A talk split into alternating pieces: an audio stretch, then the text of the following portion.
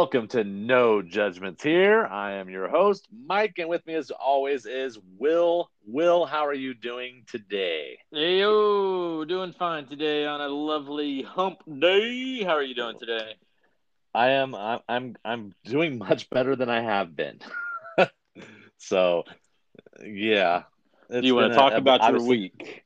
Yeah, we could talk about my week. Um so when did we record last? Was that last Tuesday or was that Wednesday? It was Tuesday.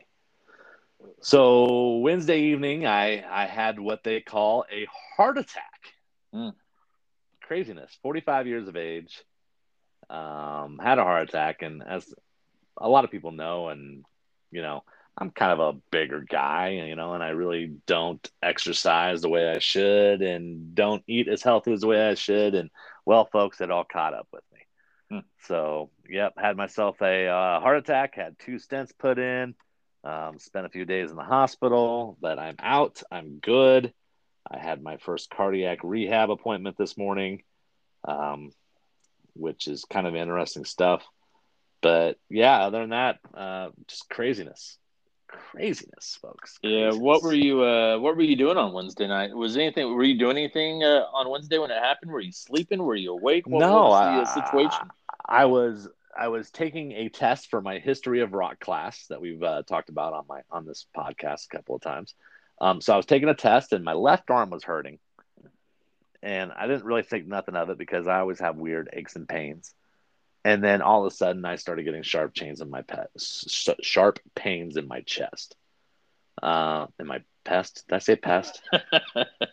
let's let's start that over. I, I was starting getting uh, sharp pains in my chest. Okay. Um, really didn't think nothing of it because I'm also a guy that doesn't really go to the doctor um, unless it's extremely drastic.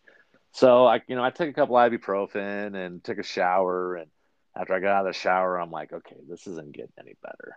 And I'm like, I was sitting there thinking about it. I'm like, I bet I'm having a fucking heart attack. How long did this go on before you did something about it? Uh, the pain in my arm was a couple of hours. Wow. Um, but I didn't really think of nothing of it because, again, you know, it felt like kind of like it was like I had strained it, you know, like I might have been sitting on it, you know, was leaning against it or, you know, maybe jerking it a little too hard. I, I don't I don't know. Easy, um, easy, easy. try to keep it try to keep it PG thirteen at least. That's right. Um, I don't know what the rule is. I think you can only say fuck like once or twice in a movie for it to be PG thirteen, and I've already beaten that. So yeah, um, we are rated R, folks. Um, so yeah, so then I the sharp pains in my chest. Oh, maybe a half hour, forty five minutes. Yowzers. Yeah, yeah. Um, again, you know, probably hindsight being twenty twenty. Um, probably should have went to the doctor sooner. Uh, they said it was a good thing that I came in when I did. Um, I, you know, it's even better? I drove myself to the hospital.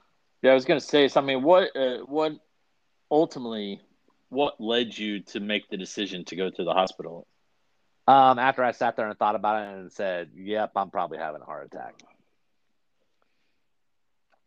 And then you just drove yourself. Did you tell the kiddos that uh, you yeah, were yep, having yep. issues?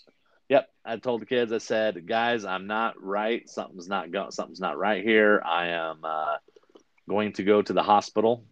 Um, you know, so obviously they were freaked out, but you know they handled it very well for you know being 15 and 16 years of age.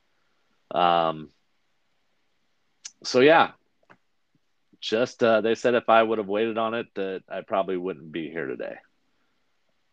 That's kind of scary. So we always hear it about is. how there's just uh, there's no room available at hospitals due to COVID. Yes. So what what was the situation like once you got to the hospital? Uh, you know, I got to the hospital, got to the ER, and they obviously started running a bunch of tests, did an EKG, and they came back and said, "Yep, you're you're having a heart attack." Um, they got me in and they put a stent in one of my arteries because one of my arteries was 99% blocked. Um, and they got me a room. I, I had the last room. Hmm. There were there was no other beds available, so it's a good thing that uh, there was a bed available because I think the next nearest hospital hospital is in Grand Island, which is about 45 miles away. Yikes. and I don't even know if there's an open bed there because Yeah. I mean COVID's running pretty rampant over there in Hamilton County. So um, who knows? I mean, thankful that obviously there was there that the hospital staff was awesome. Um, so Wednesday night I got that one stent put in, and they they told me Wednesday night that yeah you'll probably be able to go home on Thursday. So I was like, okay. Um, there was a little bit of blockage. Well, he was like, there's a little bit of blockage in another artery. I'm not too concerned about that. With medication, we could probably get that under control. But then he came in Thursday morning and said, no, um, after looking at it some more, I want to go in and put in another stent, which is good because that one was what they call what causes or leads to the widowmaker. Have you heard of that? I have, Yeah. yes. Yeah. So um, it turns out that one was 80% blocked. It was a little more blocked than he thought it was. Hmm. So two stents. Um, I put that second one in Friday morning, and then I was out of there by two o'clock. Now, so uh, I got to quit smoking. yeah. Yep. Um, that's been going. It's tough. It's very, very, very, very, very tough after you smoke for 28 years. Yeah, what are you doing as a distraction? Um, just burying myself in schoolwork, pretty much, is about it. Well, that's, I did buy. I did. I did buy some of those uh, tobacco-less um, nicotine pouches. Um, but then again, even nicotine is obviously nicotine is not good for you, and it's not good for somebody that's had a heart attack. So it, I I have used a couple of those sparingly, you know, when I'm really, you know, having one of those nick fits. But you know, I haven't I haven't killed anybody. I haven't uh, beaten anybody. Um, I don't think I've called anybody any names. So tread lightly, my friend. Well, I mean, you know, you successfully quit drinking uh, Yes. cold turkey. Uh, yeah. So I, I have complete faith that you should be able to do. I, I obviously alcohol and, and uh, t- tobacco have different impacts on your body and your Yes. brain and how everything works. But you know, I, I have faith in you. I, I believe in you, Mike. Oh, I appreciate that. I appreciate that. Now, you know, I mean, obviously, I've I've quit drinking, you know, but I'll still have an occasional drink here or there. Um, the shot of whiskey that we had at Rocklahoma was probably a little uh, too much for my first drink in a, in a in a few months. Um, so yeah, I probably should have had a mixer with that. Um, See that? I mean, that's But- how that's how far you've come. A two ounce shot of whiskey was too too much for you. yeah, yeah. I mean, it didn't make me drunk or anything like that, but god damn, that tasted like shit. um, and I and, and I like whiskey. I mean, whiskey has always been my drink of choice. Um, so you know, it is what it is. Enough about me. How was your week? Uh, my week was good. Uh, I did want to say though that uh, I woke up Thursday morning to a text from Mike Schilke said it simply stated "interesting night," followed up by "well." I think it said, "Well, I'm in the hospital."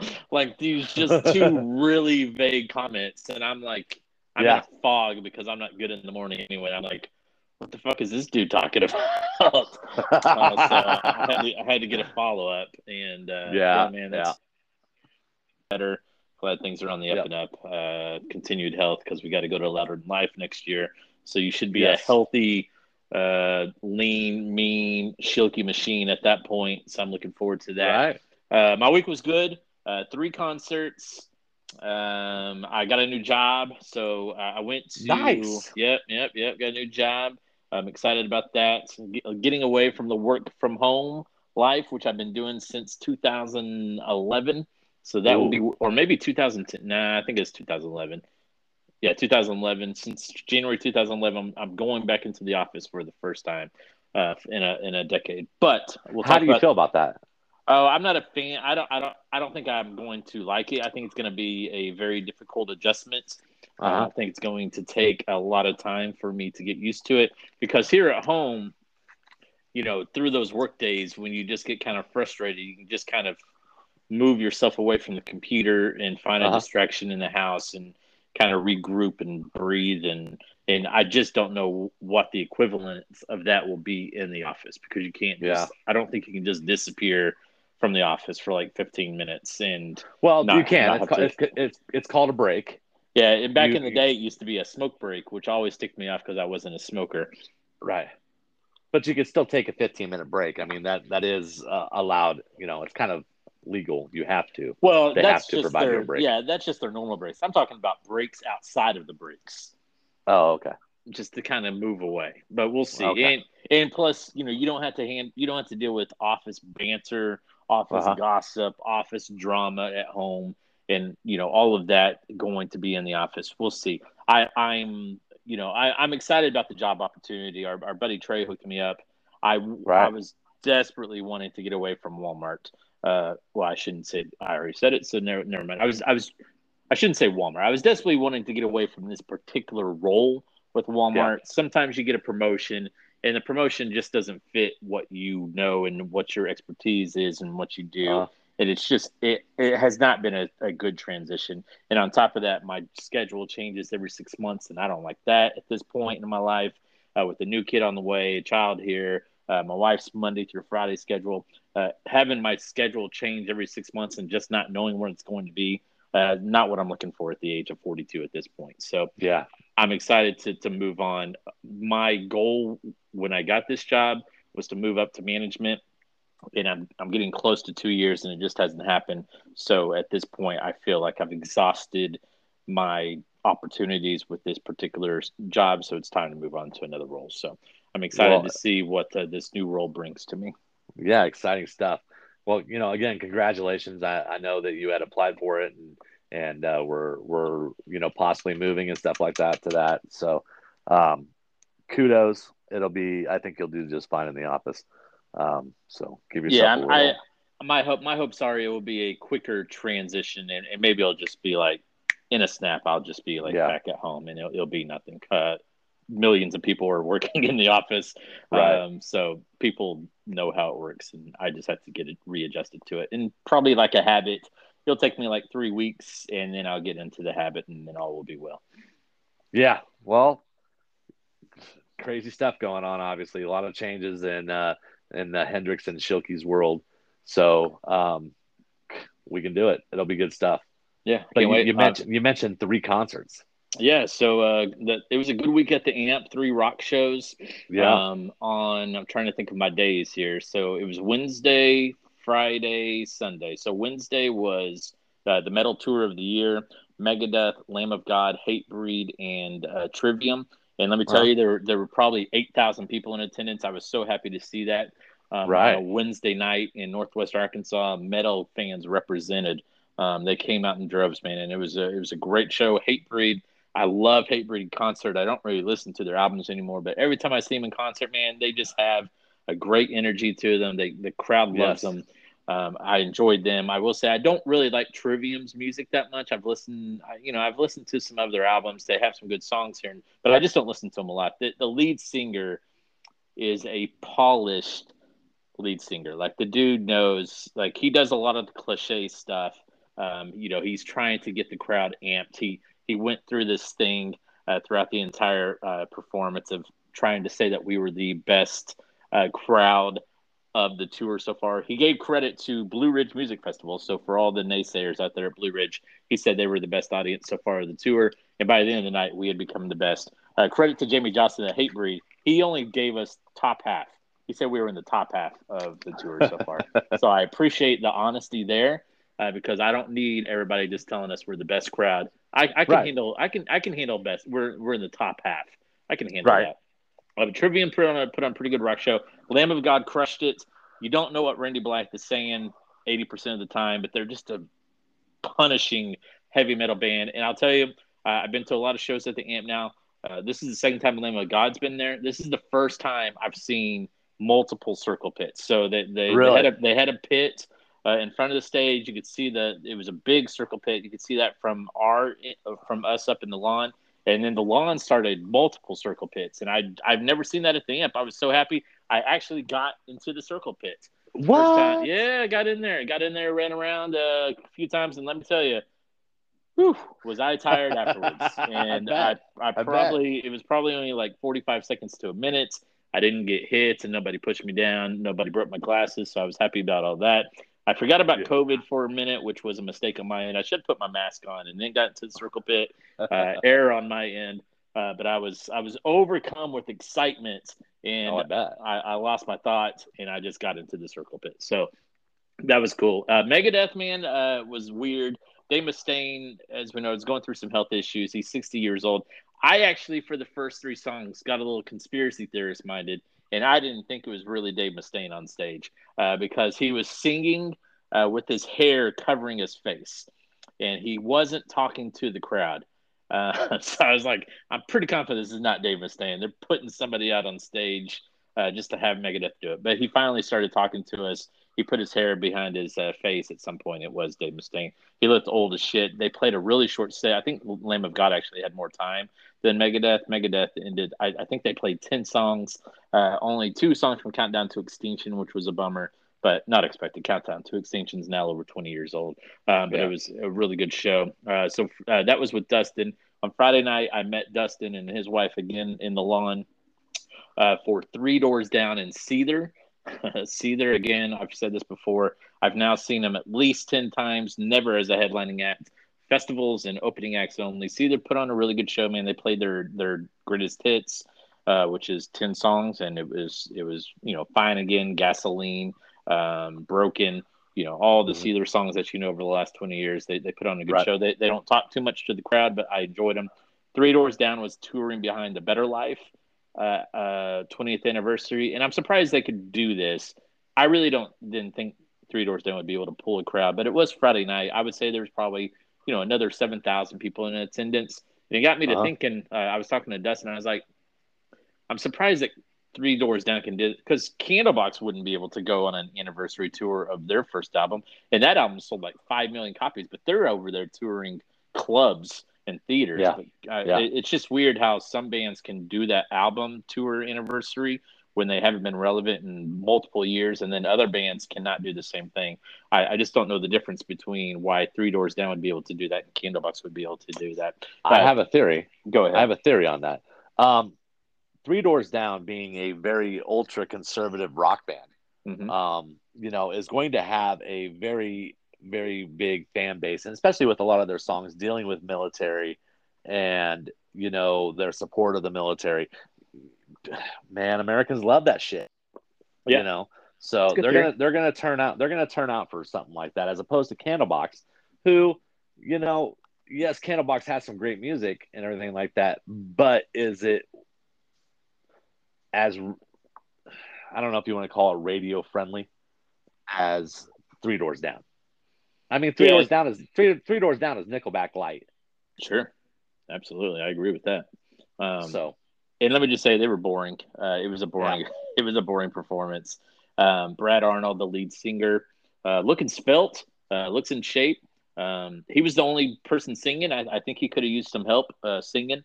Um, he said "God bless" at the end of every song. He said "Thank you, uh, God bless. Thank you so much for coming out after every single song." Um, I, I was hoping he would tell a little bit more stories about some of the tunes. He, I mean, they did play uh, "Better Life." First 12 Uh-huh. songs or, or eleven songs and then at the end he was like all right that was the album thank you and then they played uh, four more songs after that um, it, it just it didn't really move me uh, some of those tunes are really really good i mean they started out with loser and kryptonite and technically yeah, i could have just left right there uh, Right. and been like all right i heard loser and kryptonite i'm good i listened to a few more I, I love that album back in 2001 I, I haven't listened to it in probably 15 years i'd say um, be Yeah. like that is also a really good rock tune but you know overall I, I, I thought Seether blew him away as far as performance is concerned. And Three Doors Down has performed at Rocklahoma, I think, like in an afternoon. Uh, were you Yep. there when Three Doors Down Yep. was there? Yep. Yeah, so Three Doors Down played at like four thirty in the afternoon, but now they're headlining amphitheaters. Uh, so that was, uh, you know, overall Friday night, beautiful night for concerts. I was good. To, I was happy to be there for live music. And then on Sunday uh, was uh, Shinedown the Struts and 0936. Um, I had I, I didn't get to watch 0936. I got there a little bit late. I got to hear a couple songs from the parking lot, so I don't have an opinion on them. Uh, the Struts, really good rock band. Uh, the lead singers parts Mick Jagger, parts Freddie Mercury. Uh, just minor league style. He dances and he does the ooh ah ahs and he gets the crowd uh, to sing choruses with him. Uh, very, very much the English lead singer. He weighs like a butt twenty. Um, and, and, you know, but they, they put on a good show. And then Shinedown, uh, they were missing their bassist Eric Bass. Uh, he had COVID, so it was a three piece uh, for the night. Um, and it, I think it sucks for both Eric Bass because they start when they started their tour, they didn't have their drummer. He also tested positive for COVID. So now two of the members, but I'm pretty confident if if Mr. Smith or Mr. Myers got COVID, they would have to postpone some shows. But Yeah. you know, they, they gave us a long speech about how they don't want to cancel any shows. So Eric Bass pre-recorded once he got tested positive. He pre-recorded some bass tracks. They didn't put anybody on stage to take his place. Uh, they had some techs, I'm guessing, off stage to do some stuff. Um, so it, that was an interesting dynamic. They gave a pretty long speech about, um, you know, uh, the you know once once Eric tested positive, everybody that was involved with the tour then uh, got tested, and everybody else tested negative. Uh, but they put on their usual really good rock show. They're just they're just a really good live band, um, and you know they're kind of like Seether. They now have Yeah. 20 years of modern rock tracks that Mhm. If you just go as a casual fan, you're going to end up finding out that you know every single song that they sing. Um, Yes. And they ended with uh, their cover of Simple Man, which goes over great in Arkansas, obviously. And uh, and then that was that. I, I left right before that, but I listened to it on the way to the car because as an old person, I'm all about getting out before the traffic uh, hits. So Right. that- that's how I roll. Um, so, they they closed this they closed this the set with that song. Uh, it was the next to last song. I'm trying to Oh, think okay. of what I, I think they're. Let me see if I can pull it up real quick. I want to say. I think I left at their 40. They played. No, I didn't leave at their 45. Give me a second. Let me get there. Uh-huh. It was also somebody from the Struts' birthday, so I got to hear a birthday song on my way there. Uh, they played the last three songs was Atlas Falls, which was acoustic, Simple Man acoustic, and then they ended with Sound of Madness. Okay. Oh, one thing I did want to say. Um, there was a funny part uh, during "How Did You Love," uh, where um, uh, Brett Myers is that his name? Fuck, I can't think of his name now. Brent Smith, the lead singer, he saw something happening in the pit, and he stopped the song. He's like, "Whoa, whoa, whoa, whoa, stop!" And then for like three minutes straight, straight, he was like, "Yo, stop, yo." Man, yo, he kept on, I think I'm saying the right thing. Yo, yo, yo, hold on, yo, and like there was some type of fight happening in the pit. And I, I, think he Ah. initially was thinking it was security who was roughing up, roughing up a fan, but I think as he kept saying "yo" over and over again, it ended up not being security, and it, it was just a fight. Um, he was pissed. He was so mad about what he was witnessing. And then the uh, the, car- the guitarist Zach Myers uh, uh, got on the mic and he's like, "You can do whatever you want at a Shinedown show. You can have sex, you can make out, you can uh, watch it." You know, he gave a couple examples, but one thing you cannot do at a Shinedown show is fight. We do not tolerate fights. I mean, they were so mad. Uh, So that was that was a cool moment. I I haven't seen that very often at concerts where I mean I, I've seen it a few times, but it's not Yeah. very often where you just see the rage. I thought Zach Myers was at, he he put his guitar on the stage. I thought he was going to go into the crowd himself to try to break up whatever the heck was happening there. Um, then they uh, collected themselves and they started the song over and played it again. So that was a that was a cool moment. Yeah. So how many people do you think were in attendance that Sunday night? I, I would say it was it was the lesser of the three. Uh, really? Yeah, I would say that you know they've been through before, um, but I, I would say all three of them were somewhere in that area of like seven to nine thousand. I think the metal tour of the year uh, had the biggest crowd. I'd give it the second biggest and Three Doors Down, and then I thought Shinedown um, was the uh, smallest of the three. Huh. Yeah, I could be wrong. I could Right. be wrong. That's my guesstimation for this for Sunday show. Shinedown. Trey and I were in the very back, um, so we didn't sit in the lawn. We sat beyond behind the lawn, Uh-huh. which was fine. So we, we could just get a we sat middle stage, but all the way back, which was fine. Um, but just it, it just looked like there were more pockets available in the lawn than what I saw for Three Doors Down in Megadeth. Gotcha. Okay. Well, cool. I mean, that's a that's a pretty pretty cool, exciting week to be able to go to three shows. Yeah, I and in my town. I didn't. I, I didn't have to leave It- town. yeah. How great is Right. that? How That is pretty cool. that? Very rare. I don't get that. Yeah. I don't get that in a town of 30,000 people. Yeah. So cool stuff. Right on. Well, I'm glad that you got to enjoy that. Um, you know, that's kind of funny that, you know, Three Doors Down played uh, played their show, but then I saw that they've just pulled out of a bunch of concerts Yeah. Um, saw, saw due to the same COVID thing. regulations. So Yeah, and, and it's weird that they'd wait so long because those came into effect like six weeks ago. Um, You know, obviously they weren't going to be uh, put officially into place until October, but the announcements were made over two months ago. So I don't know why you wait until the week of the show to cancel it if you know what the policy is in, in place. But yeah, I, I noticed that as well. Three Doors Down are they are obviously against uh, the COVID vaccination requirements. Um, Uh-huh. So they went ahead and canceled Charlotte and I want to say Raleigh. I could be wrong on that. And then I they was moved, Atlanta. Okay, and then they moved uh, two shows in Florida to other venues that were not requiring vaccinations. I think they were outdoors, outdoor venues. Yeah, they're all outdoor venues. Yeah. Oh, okay. Well, take us into the news then. I mean, I'm sure there's other happenings going on. Uh, I know one major thing, but yeah, you, you, you Yeah, we'll, we'll we'll start with the major thing is that Tool uh, Yeah, buddy. their 2022 tour, and it's a large tour, man. So yeah, I think it's right it's right close to 60 dates total. Uh, Uh-huh. The first half of the year, which I, I we'll see if they, it ends up being a full year long tour, but the starts in America in January through maybe like the first of April, and then towards the end of April they go over to Europe for some headlining dates as well, and they're playing everywhere that if if, if anybody uh, if any of us want to see Tool, this is our chance. I mean, they're playing Yeah. Tulsa, they're playing Omaha, they're playing Kansas City, they're playing Denver, they're playing St. Louis. I think they're playing Dallas. I mean, geez, they're playing. They're playing Minneapolis. Minneapolis. Yeah, uh, Yep. Omaha's on on a Saturday night, man, March twelfth. Man, I would love to be able to go to that, but that's my anniversary weekend. Yeah, there's just no opportunity. They're playing Tulsa on a Sunday night, but it's January 30th, the week that I'm having a baby. So there's just, I unfortunately, I'm not going to be able to make this tour. I don't think I, there's no way I can make it happen. I, I don't, yeah, I don't think I can go check them out on those dates in March. March, the, the, the Saturday night in Omaha would be great if it wasn't my anniversary. Uh, but Right. obviously, I can't just leave the wife and newborn behind to go check out Tool and forget about my what will be what uh, anniversary number 12 there. See Yeah. you later, Erica. Going to Omaha for a Tool concert. yeah, yeah. So- you would not be. You would not be popular. No. Nor would I. right. Yeah. I have enough issues with concerts. I don't think I need to, to pile on there. So, Yeah. So yeah, right now, as it stands right now, me and uh, Courtney and Kane will be going to Minneapolis to see Mm. him.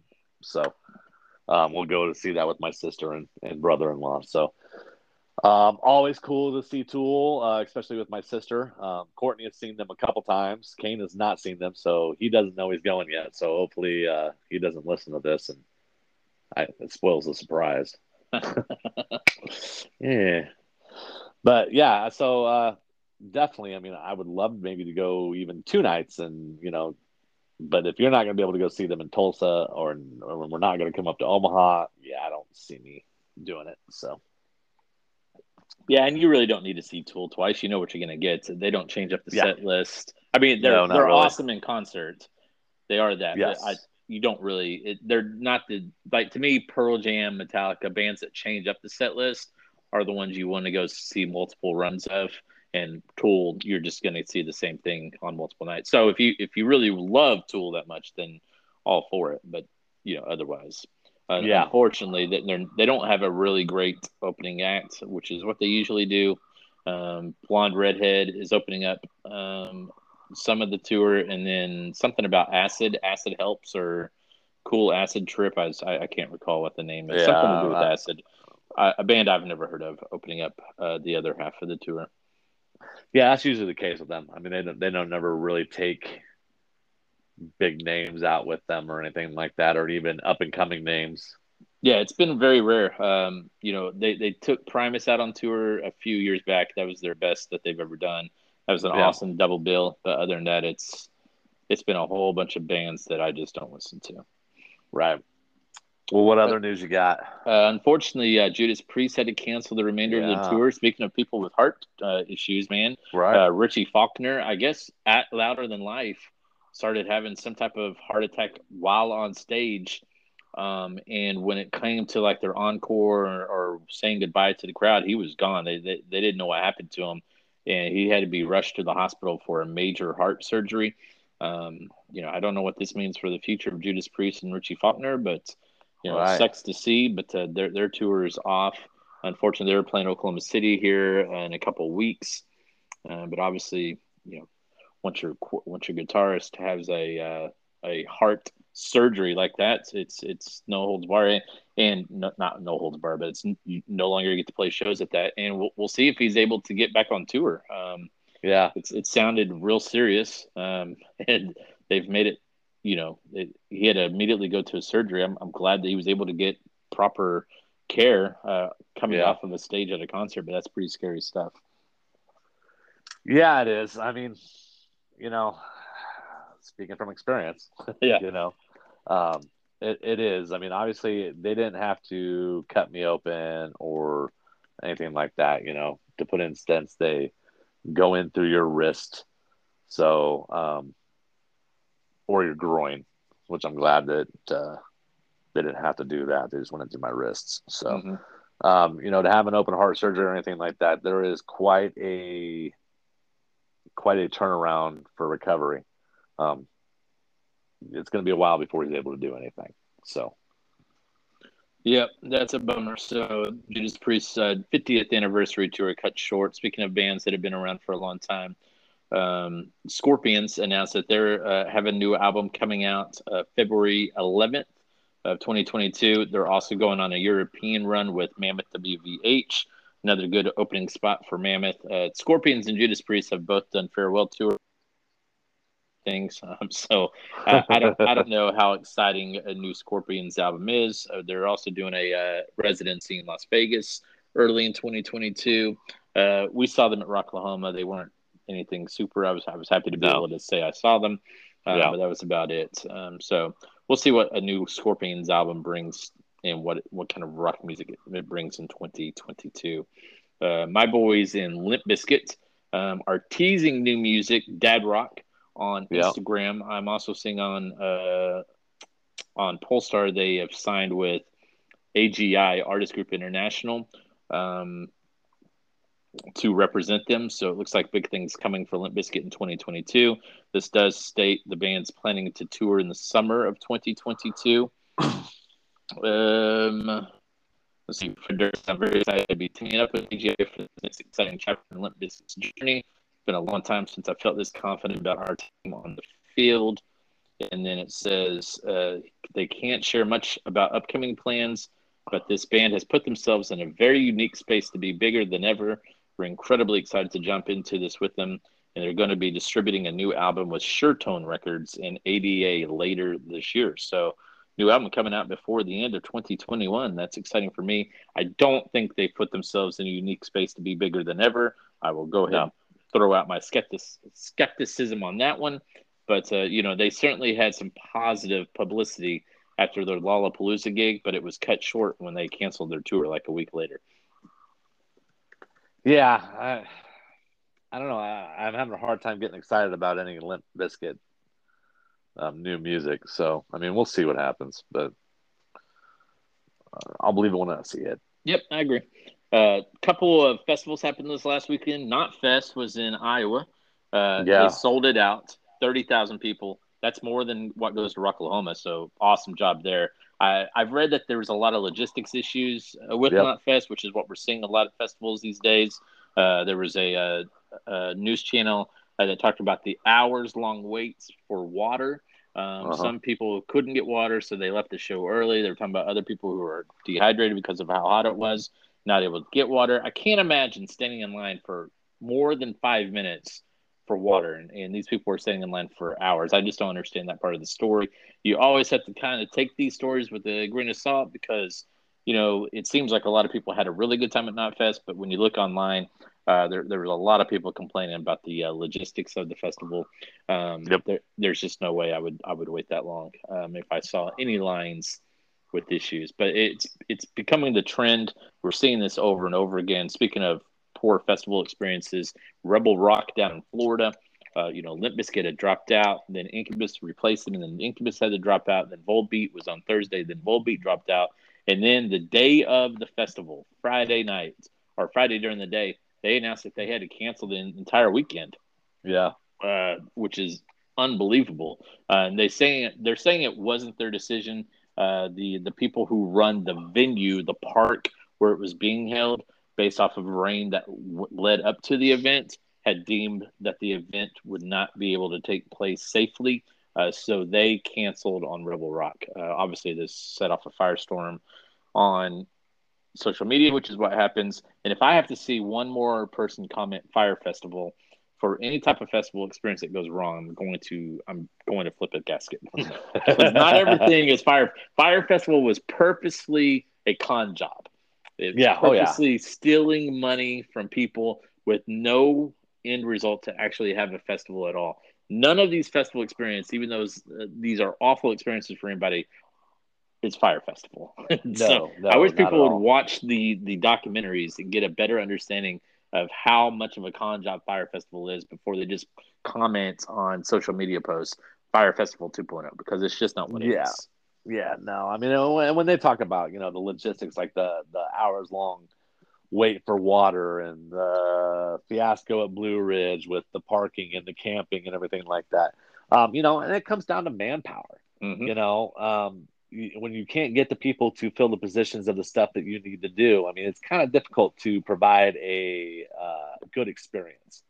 You know, and with bands canceling and you know, like the instance of Bonnaroo when it was weather related, and Mhm. and you know, there's nothing that you can do about that stuff. You know, and Blue Ridge, I think, with this being the first year, I think that guy um, maybe bit off a little bit more than he could chew. Sure.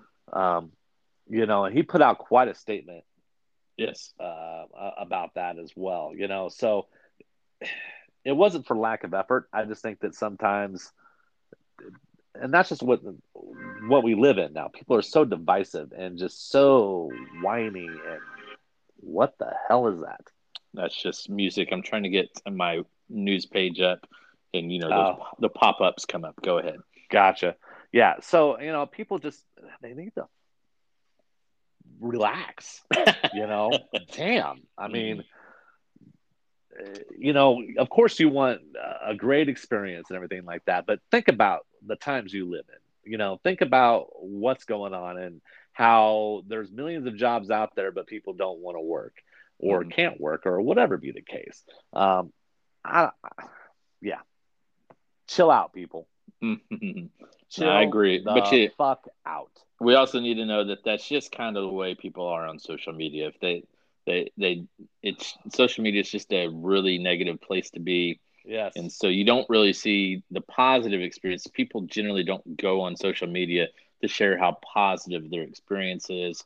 And again, you do have to take a lot of these comments with a grain of salt because, quite frankly, these could be people that weren't even at the festival, didn't even Yeah. attend. They're just seeing, you know, news on the internet and they're for whatever reason just joining the trolls. So you always have to take it with a grain of salt. Yeah, uh, I agree. I agree. Um, enough, so enough with that rant. Moving on. yeah, so to continue on, uh, Louder Than Life also happened over this weekend. It looks like uh, most of that was ran smoothly. smoothly. Uh, four day festival outside of all the lineup issues they had. Metallica uh, played the Black Album from back to front, um, Yep. which was awesome. Great experience for all the fans there. Um, one of Erica's best friends went. She had the VIP experience. I need to get a proper review on how she, what she felt the uh, VIP experience was. Uh, she Yes. had glowing reviews of Louder Than Life and a lot of the music that was going on. I was following her on Instagram, living vicariously through her. She uh, she really liked Dead Sara. I'm glad to hear that. Um, Uh-huh. She uh, enjoyed the uh, Saturday night lineup. Now there was a, a lot of stink made about Machine Gun Kelly's set um, Uh-huh. because apparently there were a lot of boos. But uh, I've seen a lot of the videos. Uh, there were a lot more cheers than boos for Machine Gun Kelly. Uh, I understand the squabble going on with Slipknot right now, where Slipknot fans may feel like they want to boo him, but, but quite frankly, there, there was like 40,000 people at the festival, he wasn't getting booed by more than like probably two percent of the crowd, I would imagine. And there was a video where Machine Gun Kelly got off the stage to come down to the crowd, and some dude just ran into Machine Gun Kelly and pushed him. And then security quickly grabbed the fan, and then at that point, it took like five seconds. Uh, and then Machine Gun Kelly like threw a like this random haymaker, which had no chance of connecting with the fan at all. But you know, it, it the, that part was kind of weak. But if you're a fan, you can't do that. In, no way, shape, or form can you put your hands on one of the artists performing at the show and not expect to get a beat down. That was just stupid on his part. Uh, so Oh, I, yeah. th- I thought a lot of that was kind of overblown, which is again what we just kind of ranted about. So, um, you know, overall, it looked like an awesome time, and I can't wait to see what what DWP brings for the 22 edition for uh, Louder Than Life. I will be looking forward to all the news coming up over the next year. Although it's going to be going to be quiet for a while, but uh, we shall see. Um, Guns N' Roses released a new uh, single. Mike, did you hear it? I have not heard it. Okay, it's called Hard School. Again, it's another B side um, or unreleased track from the Chinese Democracy um, album. It is much better than the first song. This one actually sounds like Axl Rose. Uh, it's still not great, but it, it's much better than the first option they gave us with. I think I heard a snippet of it. Yeah, Um, but um, I'll, I'll have to give it a listen. Like I said, I've been kind of preoccupied. yeah, I understand. Uh, Dream Theater had a tour lined up for this fall. They postponed it due to COVID to 2022. Drowning Pool was about to go out on the t- uh, tour with Hed PE and El Nino. They've postponed that to 2022.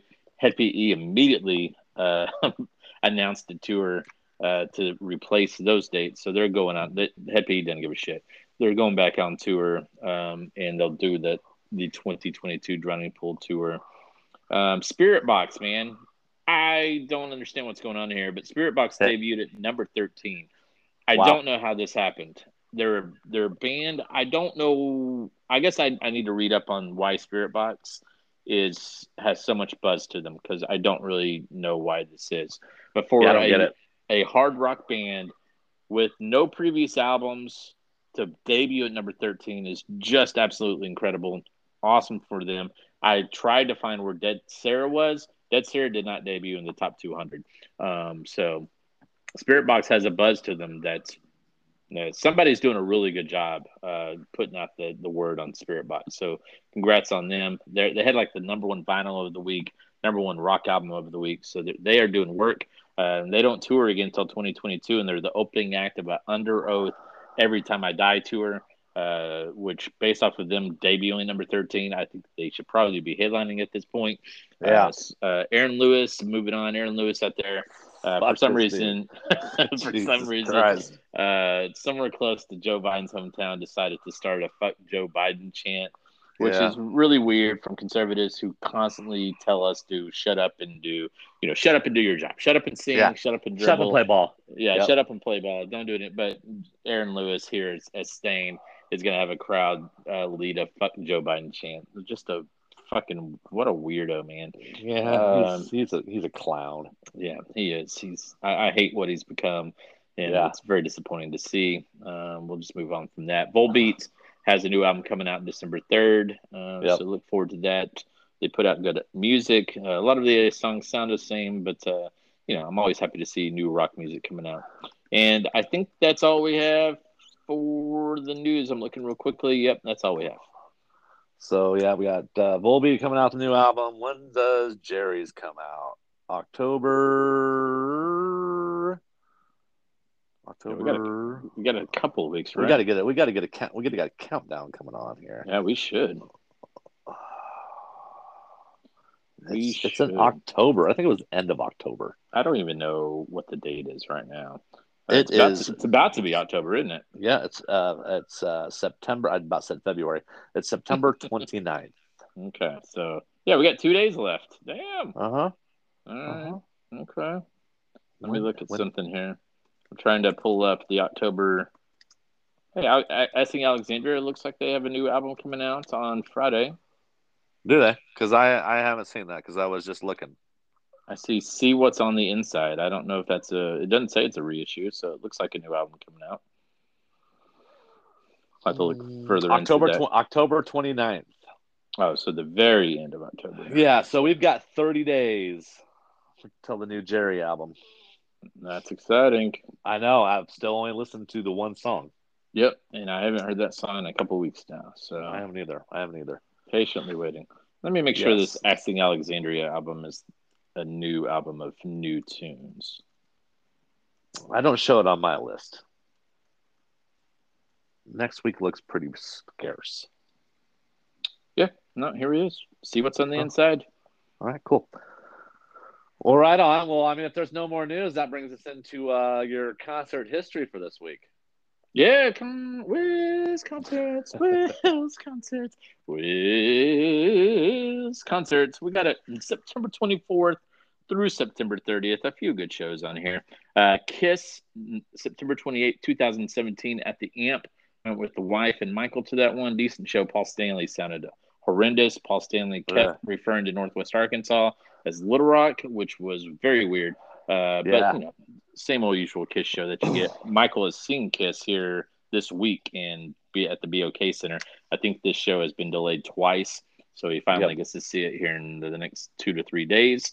Um, on 929 of 2015, I saw 21 Pilots at the Brady Theater. Um, I had mentioned, I think last week, how I saw him at Kane's uh, Ballroom. So this was this, the step up from Cain's Ballroom to the Brady Theater. Sold out show, awesome show as always. What they do.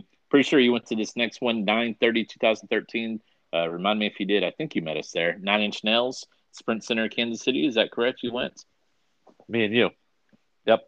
Okay. Just wanted to make sure. I think also James Wheeler and Andrew Thaxton went. Do you re- recall? Not with us. guys? Not with us. Uh. Well, I knew some other people went, uh, but that was a good show. We were on the side of the stage, uh, Yes. w- which was cool because we got to watch the stage, but it kind of sucked because we didn't get to see all the cool stuff that was happening on the screen uh, for the crowd, uh, which was unfortunate. But that's how it goes sometimes. Uh, 929 2012, Smashing Pumpkins. Uh, me and the wife went to Cain's Ballroom, big band in a small club. Uh, they were playing behind their album Oceania, I think is how you pronounce it, which is really the only Smashing Pumpkins album I've actually ever really got into. Um, uh, but I haven't listened to it since then. Uh, Juliette Lewis was there; she was in the crowd, um, so that was cool to see. Uh, on 92909, saw Dave Matthews Band. I don't think I've seen Dave Matthews Band since this show. So I've seen Dave Matthews Band like nine times, but I don't think I've seen them in the last 12 years. They're playing in the amp here in the next few weeks. I will not be going to that. Dave Matthews Band and Gregg Allman. I saw them in Little Rock um, at Dickey-Stephens Ballpark.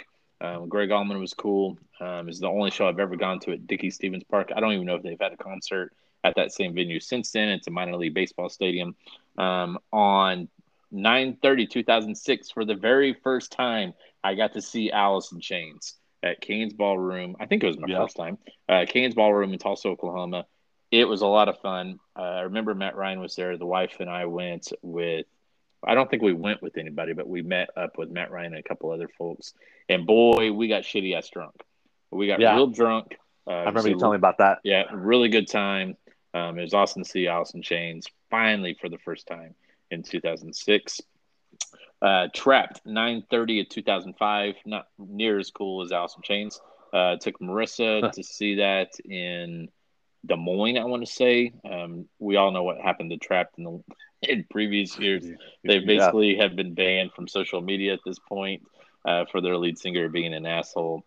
Um, Austin City Limits 2005, me and Douglas. I think we went solo. It's possible Amy Elfers went. To, I can't remember if Amy Elfers went 2004 or 2005, but I think she went to 2004. So this was just Douglas and I. 2005. Uh, it was my one and only time to ever see Oasis. Um, we saw Coldplay was performing on Sunday night. We stuck around for about I don't know 30 minutes of their show, and then we went to a bar to check out Dry Kill Logic and Flaw. so we left uh, we left Coldplay early and went to a bar where there was a, about a crowd of 50 called the Red Eyed Fly. I love Dry Kill Logic. Uh, they were I've awesome. seen nothing. I, I see nothing wrong with that choice. Yeah, no, it was a good choice. We made the right choice. I think so. I think was so. Very happy with it.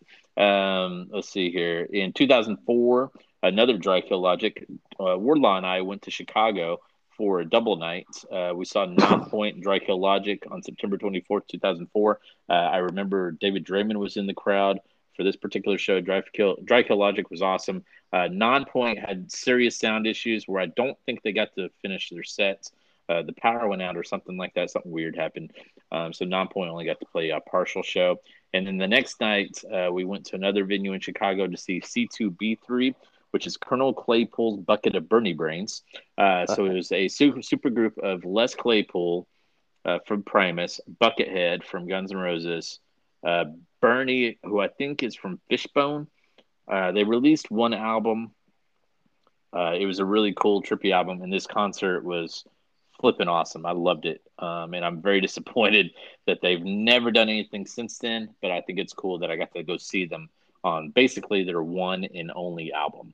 Um, right. So that was that was a cool experience. And then uh, Hatebreed. Speaking of which, I just saw Hatebreed this week. Uh, my first time to see Hatebreed, I think, was September 27th, 2003, at Knickerbockers in Lincoln, Nebraska. I went to that with Wardlaw. The thing I recall about that one, I got uh, really intoxicated which you know uh, happens quite a bit, I guess. And uh, but Arkansas, this was on a Saturday. It was an early all ages show at, at Knickerbockers. Um, uh-huh. So, but Arkansas was playing Alabama, and Arkansas had got down by like three or four touchdowns, and behind Matt Jones uh, had come back and won. So I, I was watching both the concert and the Arkansas Alabama game. And once Arkansas won, I got very excited, got even more drunk and Hatebreed put on a great show. So that was fun. On 928, 2002, I went and saw Jerry Seinfeld in Kansas City. I think this is the first time I ever saw Jerry Seinfeld live. I was one of my favorite comedians of all time. And then 926, 1995, myself, Bobby Takich, Matt Ryan. Uh, his dad, Matt Ryan's dad, took us to the Pyramid in Memphis, Tennessee to see Van Halen with openers Brother Cane. And that nice. is Will's Concerts, Will's Concerts. Will's concerts. Right on. I'll have to check the date on that Alice in Chains tour because I saw them on that same tour at Sokol, which was my first time seeing Alice in Chains. And if I remember correctly, Adam Saylor got kicked out. Yep. For for smoking in the bathroom. Mm-hmm. And Shane Perry got stupid drunk. Yeah, yeah, I definitely re- recall that uh, story as well. Because I just about beat his beat his ass on the interstate because he was irritating me so bad. Yeah. Uh, but yeah, that was uh, that was that was definitely a, a, a plus, a great show. So um, I don't I don't I don't have anything else. Okay, and just to correct myself, the drummer for C2B3 was Brains, so that's where Brains comes from. He's from mm-hmm. Primus. Uh, the keyboardist was name is Bernie Worrell, who was from Parliament Funkadelic. So there you go. Ooh, yeah. That would that would be an interesting mix. Yeah, it was. It's it's cool. The, if you've never heard their album, "The Big Eyeball in the Sky," uh, check it out. It's it's pretty good stuff. Yeah, I'll check. One out. of Les Claypool's nine bands. Nine. That's ridiculous. The, the dude does not mess around with. Uh. uh Just doing projects. He's the Mike Patton of bassist. The Mike Patton of bassist. Okay, I like that. All right. Well, definitely uh, a, a, treat hearing all the stuff that you've been to. So uh, that's fun. Which brings us into uh, some some album reviews for this week. Now, yeah. correct me if I'm wrong. We were going to listen to the new Candlebox mm-hmm. and then the new Badflower. That is so correct. Let's lead off with the new Candlebox. It's called Wolves. I don't know what album number this is. Number um, seven. Number seven. All right. Well, why don't you tell us uh, what you thought of this album? Um, I didn't think much of this album. Um, yeah.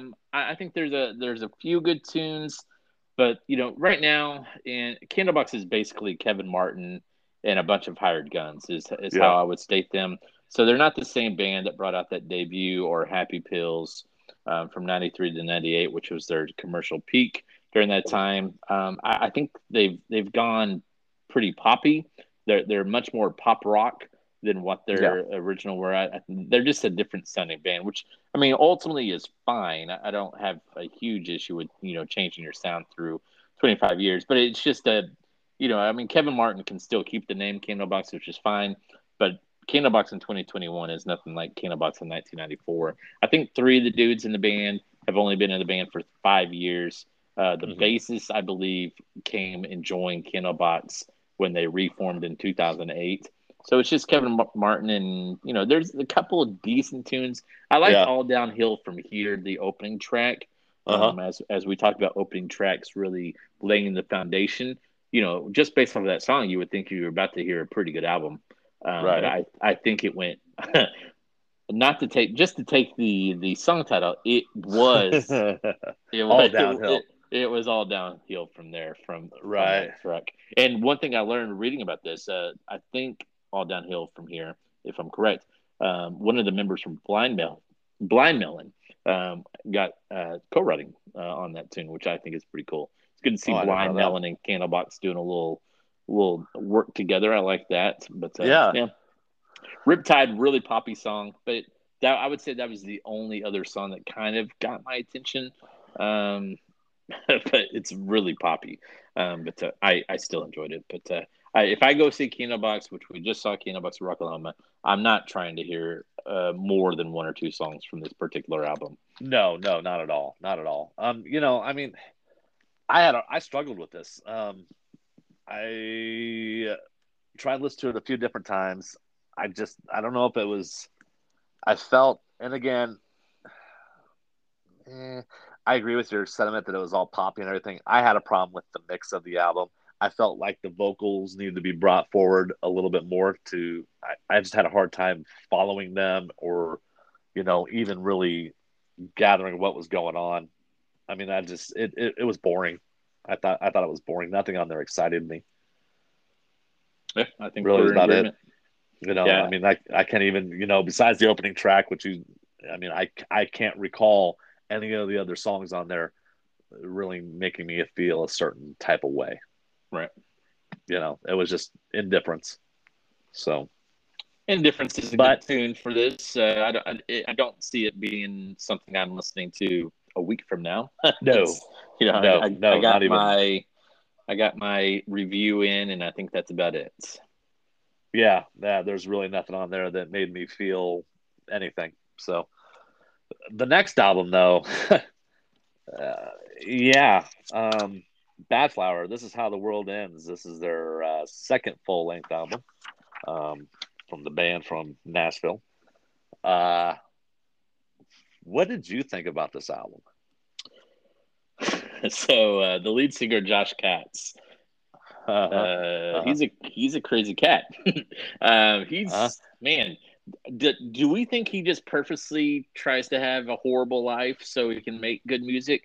Because I will say I really enjoy the album, but holy shit! Like I decided uh, to go ahead and just read the lyrics as I listened to the album. Yeah. And I feel like Yeah. he's purposely just he's just living an awful life just so he can make music. Um, uh, the the opening track, "Adolescent Love," not a good opening track. Uh, no, pretty weird opening track because it's this. It's just it wasn't really a great song. I think they should have started with "Fuck Boy." Um, I, Yeah. think, I think that would have been a, a better precursor to the rest of the album because Ad- "Adolescent Love" doesn't really it doesn't really mesh with the rest of the album. I, I think overall it's a good hard rock album. Not Adol- "Adolescent Love" doesn't give you that impression that you're about to get a hard rock album. Um, I actually tried to follow what you did uh, a couple times by just giving a reaction. Now, of course, nobody can watch my reaction as I listen to the album, so I just wrote Uh-huh. my own reaction. Uh, Fuck Boy, I don't really know the purpose of this song. I think it's a troll song. Um, it's a good tune. It is. Uh, it- it's a good rockin' tune, uh, but it's about fuck boys who stand outside shows trying to get with women, I guess. And Uh-huh. I, I, I don't know what Josh Katz was really thinking when he wrote this out with this particular tune. Uh, Family is the opening single. Uh, it's a fucking the real depressing song. We've talked about it before. Um, it does get better with each listen if you ignore the lyrics. but Yeah. basically, it's letting us know how awful of a family member Josh Katz is to the rest of his family. Uh, Johnny wants to fight is a is a strange tune. It opens up with a message about how a dude heard about. Uh, I'm I'm guessing probably not Josh Katz, but uh, Johnny's girlfriend is cheating on him. But as we listen to the song, we also know that Johnny is cheating on his girlfriend. And then as we listen to the song, we know that the dude who left the message is actually the one fucking Johnny's girlfriend. So Uh-huh. at first they're like, let's go out to Hollywood and have a good time, get drunk, and get into a fight. But then as the song goes on, it basically turns in uh, Johnny, wants to kick his ass. Johnny wants to kick his ass, and I guess Yeah. the dude the dude's gonna allow it because he can't stop fucking Johnny's girlfriend because Johnny's Uh-huh. girlfriend is really good looking and, and good sex. So that's a strange tune. Uh, Stalker, that's a strange tune. Uh, but the Uh-huh. tunes are good, but their lyrics are just it's just so fucking weird, man. So Stalker is about how he's an incel, uh, which means you're in celibate because you can't fucking get a girl. You don't have the skills to get a girl, so you're not having sex. We know all about incels because generally when we see something about a mass shooting, it's it, they it, it goes down to the fact that this particular person who did the mass shooting is an incel. They can't get girls, so they go out on a mass shooting spree. So man, talk about some dark lyrics there for being a stalker. Um, Right. So he's stalking a girl. He has a girlfriend in his head, but the girl doesn't know he exists. So that's Exactly. stalker. Very pretty violent lyrics. Uh, but he's talking about how he's an outcast, fake relationship. Everyone's an asshole. Really enjoy this song. really, really like this song. I, I Yeah. enjoy the uh, the chorus. Uh, it's kind of a take on what the state of today's social media world is. Um, everybody has an opinion on everything. Uh, everybody wants to be an expert without actually having any knowledge in a field that you're trying to be an expert in. Uh, he, he talks Uh-huh. about you know Trump inciting a riot uh, based off of no uh, no um, uh, uh, evidence, uh, but Right. inciting a riot. You know with the with the voting. Uh, every it, really cool chorus though. I dug that song. Uh, she knows also a cool song. I also enjoyed the chorus here. Um, this is apparently some fucked up relationship shit as well. Uh, Josh, I guess, just sucks at relationships, is, is what we're getting down to. Um, I like his voice in the chorus. Really cool guitar solo in this particular song, um, but he's holding a secret from his significant other. They don't talk about it, but based Nope. off of this song, she knows what the secret is, but they stay together. Eh, Yeah. figure that one out. So, only love, not a real great song. Um, he talks about how I'm not dying, I'm in recovery, but it's another breakup lost song. um, Yeah. just going through it. Sasshole uh, talks about how he's unhappy for months. Uh, he's an evil social media cunt. Uh, I he talks about how he medicates on the yayo and the nicotine. It's, Yeah. It seems like to be a song about neglecting one's own health uh, for the masses for your love of rock and roll. So Yes. purposely just doing drugs, being stupid, being an online fucking idiot, all for the love of rock and roll. Fucking weird. Don't hate me. Another horrible relationship tune. Um, scold me, console me, control me, but don't hate me. I'm sad enough. Right. I'm no stalker. I'm just I just ignore restraining orders all the time. Is one of the lyrics there. Uh, Tethered, man, talk about a fucking depressing song. Tethered uh, is a real date rapey tune. Um, it's talking, it's uh, domestic abuse. The the beginning verse talks about how a girl is drinking with her boyfriend, but I guess the boyfriend has put something in her drink, uh, so she basically leaves unconscious. Nobody says anything. Uh, she's being abused at some at 17 by some unrelenting creep who's the father of her son. Whew, boy, Uh, you know, Yeah. I, I try not to read lyrics, and this this album is the reason why I try not to listen to lyric read lyrics because I I really enjoy the music, but Yeah. it's hard to sing along to these songs. Oh yeah. Yeah. uh, Machine Gun, I didn't have much of a take on this, and it, it ends with my funeral, just to just to just to really bring you down even more. It ends with the song "My Funeral." Um, it's a it's a fantasy about him committing suicide and then being there for my funeral. Now, I did like the lyrics because I did agree with some of the lyrics. Um, everybody wants to be best friends with the recently deceased. Yeah. You see this all the time, how people die, and everybody just comes out of the fucking woodworks to talk about their experiences with this particular person. Uh, he does turn it around halfway through the song and says there's no way he could commit suicide right now because he feels he has too much left in the world to give. So thank the fucking Lord. After an hour, Josh, Josh finally gives us some positivity. Um, but he, you know, it's a listen, man. It, It, it's yeah. it's good hard rock music, and I think the songs would be good live. But you just really have to understand what the fuck Josh is singing to you because it's some dark shit.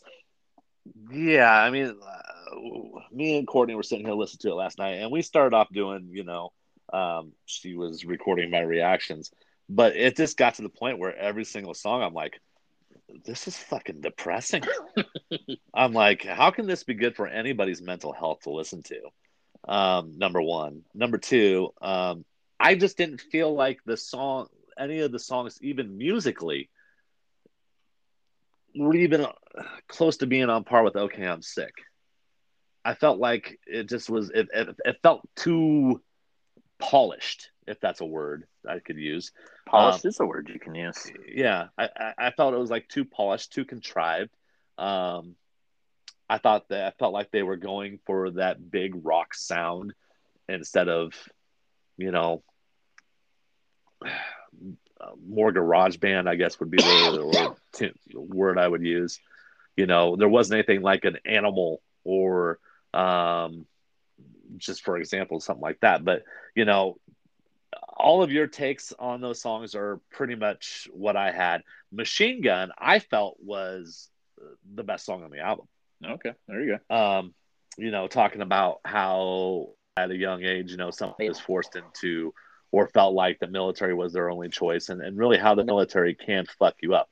Don't get me wrong, I respect everybody that you know joins the military and serves their country and everything be the case, but this song I thought was, you know, I, I don't see this song being played live hmm. in, in a lot of places. Just like Die, kind of, you know, playing that at uh, Rocklahoma or in the Rye Room at, at in Lincoln, Nebraska at the Bourbon, you know, not go does not go over well. I just don't I, think that.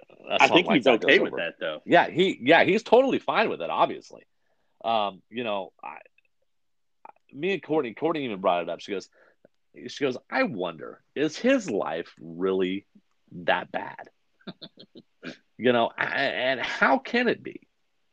You know, not to say that money cures all ills, but you know he's rolling in it. Yeah, well, and, and, one of the other things, as I was reading about this album, uh, he does everything. Like he's yeah. he's the main writer of this uh, of the tunes. Uh, he uh-huh. self produced most of the album. Um, he talks about how he is completely in control of like the staging and the lighting. Like the entire show is basically his ideas. Like he wants him and his bandmates to be the the people who do everything Badflower related. And I just think a person with that kind of drive and motivation surely cannot be that fucked up in the head uh, on everything else in their life. I find that completely strange. I just don't yeah. see how you could be that fucked up in the head, but then be driven enough to be like, yeah, everything about this band is going to be my drive, my my thought process, and that we're going to be successful, and they are a successful band. So uh, it is two really strange worlds to put together there. Yeah, I mean it's it's a little insane. You know, I don't. I, I I mean I I don't even know. This this album is definitely not going to get nearly the amount of play of OK. Mm-hmm. you know, I just I just I, it, it's it's way too heavy for me. I mean, just lyrically and and uh just just the themes. I just yeah, I can't do it. It'll drive me crazy. Yeah, this. But I mean, all in all, I mean, I'm not, I'm not mad. I mean, it's not, it's a good album. You know, I, I get the themes. I mean, I, I get it all, and maybe there is a market. There's obviously a market for songs like this. Sure. You know, I mean, there's obviously a market for it. You know, I just, I just don't feel that it is nearly as strong as "Okay, I'm Sick," and I don't feel that it's something that I'm going to spend a lot of time listening to. Yeah, it's funny. While I was listening to it, I was like, man, I could really jam out to this album, but I have to. Yeah. Be, I have to be conscious of what the album is singing about, and it it yeah. made me think of like you know when girls are just getting into these rap songs, but the rap song, the lyrics are like sweat dripping down my balls or like jizz yeah.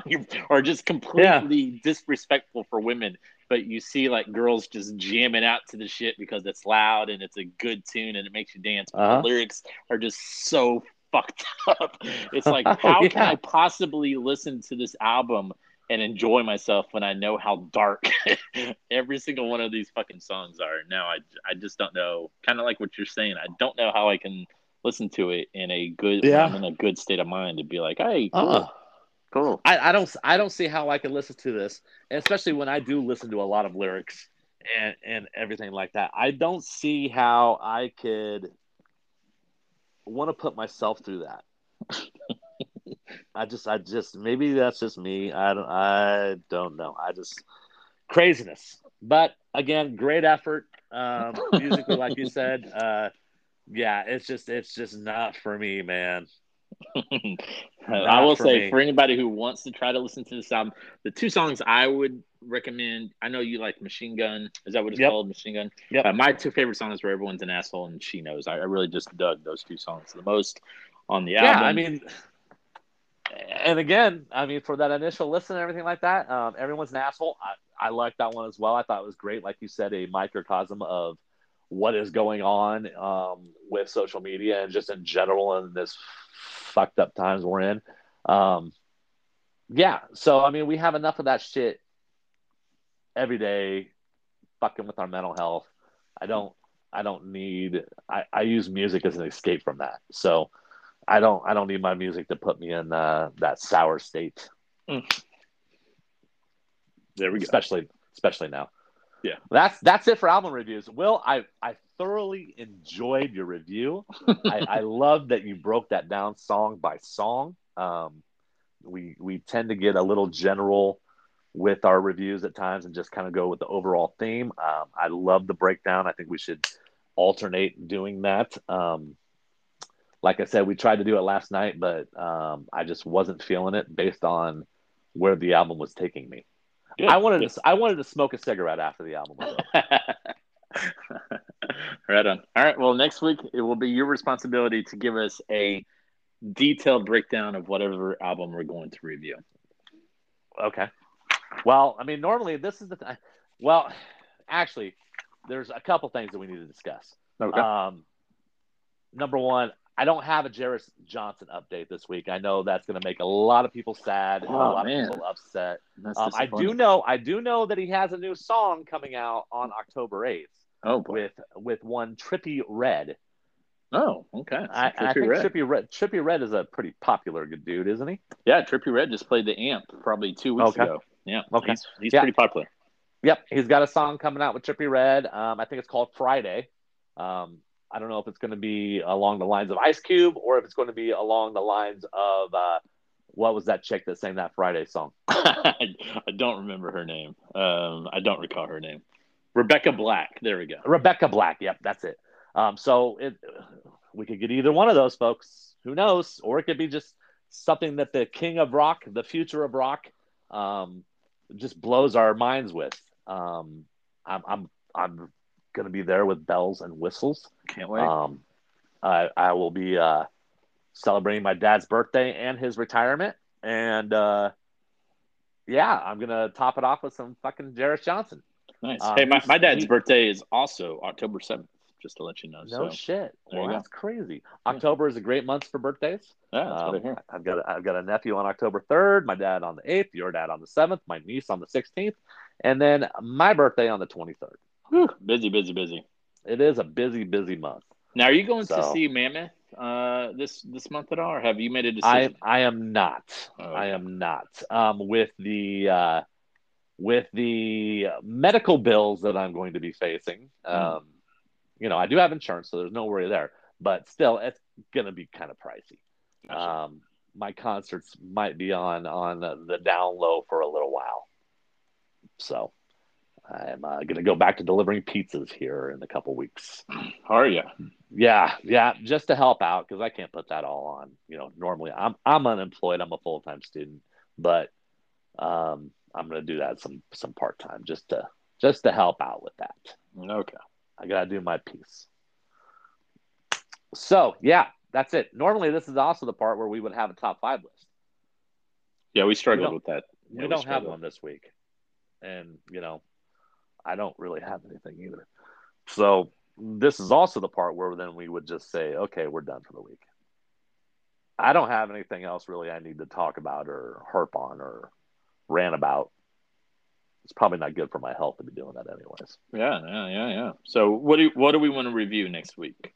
Well, I don't. There's really nothing coming out. I mean, that Asking Alexandria album's coming out. I think there's a Doobie album, Doobie Brothers album coming out. There is, but I don't think it's this week. I think it's on the eighth. Oh, okay. So what's coming out this week? Just Asking Alexandria. Where is that Doobie Breath? I just saw it. it. It is just that Asking Alexandria. Um, looking through the list here. Lil Wayne and Rich the Kid, Trust Fund Who? Webbies. Lil Wayne No. and Rich the Kid. Nope. Uh, Meek Mill. Uh, Who? Ministry. Ministry has an album coming Oh out. yeah. So we have a Ministry and an Asking Alexandria album. Oh, there's the Doobie Brothers. Okay, they do have an album coming out. Now, is Michael McDonald on this particular album or not? You're asking me if I know anything about the Doobie Brothers in 2021, what their Uh, current status is. I, uh, I Wage no Wage War also has an album coming out. There, I think they played Rocklahoma before. Wage uh, War. Wage War. heard of them. Okay, well, let's do. Do you want to do a Wage War review? Sure. Let's do Wage War and A- Asking Alexandria. Can you think of any albums we're missing from previous weeks that we haven't re- properly reviewed? Nope. Okay. So Asking Alexandria and Wage War. Oh, eh, Hey, I do have other news. I went to Go the ahead. record store. the- I went to the record store the other day. Nice. Yeah. Go ahead. I, us I, I think. I, I think I went I went Saturday. Yeah, I went Saturday. So I, I went down um, to my local shop, Buffalo Records, here in good old Kearney, Nebraska, just because I haven't been in there for a while, and I just wanted to see what I could come across. Um, wasn't really too much for the pickings. I mean, I did pick up, um, I did pick up the new Halsey album, so I got that, the new what? the new Halsey album. Okay. Good. Good. Good. Good. So I got. Does that. it have the cool album cover or Oh yes, no, it has the cool album cover. Nice. Nice. Nice. And then I picked up this wonderful gem. I'm going to name some of these songs on this album and see if you can tell me if you know who it is. Okay. Okay. Staying Together, Foolish Beat, Red Hot, Wake Up to Love, Fallen Angel, Play the Field, Between the Lines. Now I'm going to name some of I'm going to name some of the hits. Okay? Shake Between Your the Love. lines is not a hit. I don't know, maybe it is. Shake Your Love, Out of the Blue, and Only in My Dreams. Only is this a soundtrack? No, no, no, no. This is an album. It came out in uh, 19. Mm, 1987. 1987. Yes. I'm surprised that you did not get it by Out of the Blue, Only in My Dreams, Shake Your Love. Those three songs right there should tell you what this album is. Oh, is that Deborah Gibson? It is Debbie Gibson, Out of the Blue. I, I, I got it for Kathy. nice. Well, that's what I'm telling people is that I got it for Kathy. But come on, only in my dreams, Yeah, that's as uh, real as it can seem. it was only in my dreams. that's a good one. Uh, so what were the uh, what were the other singles on there?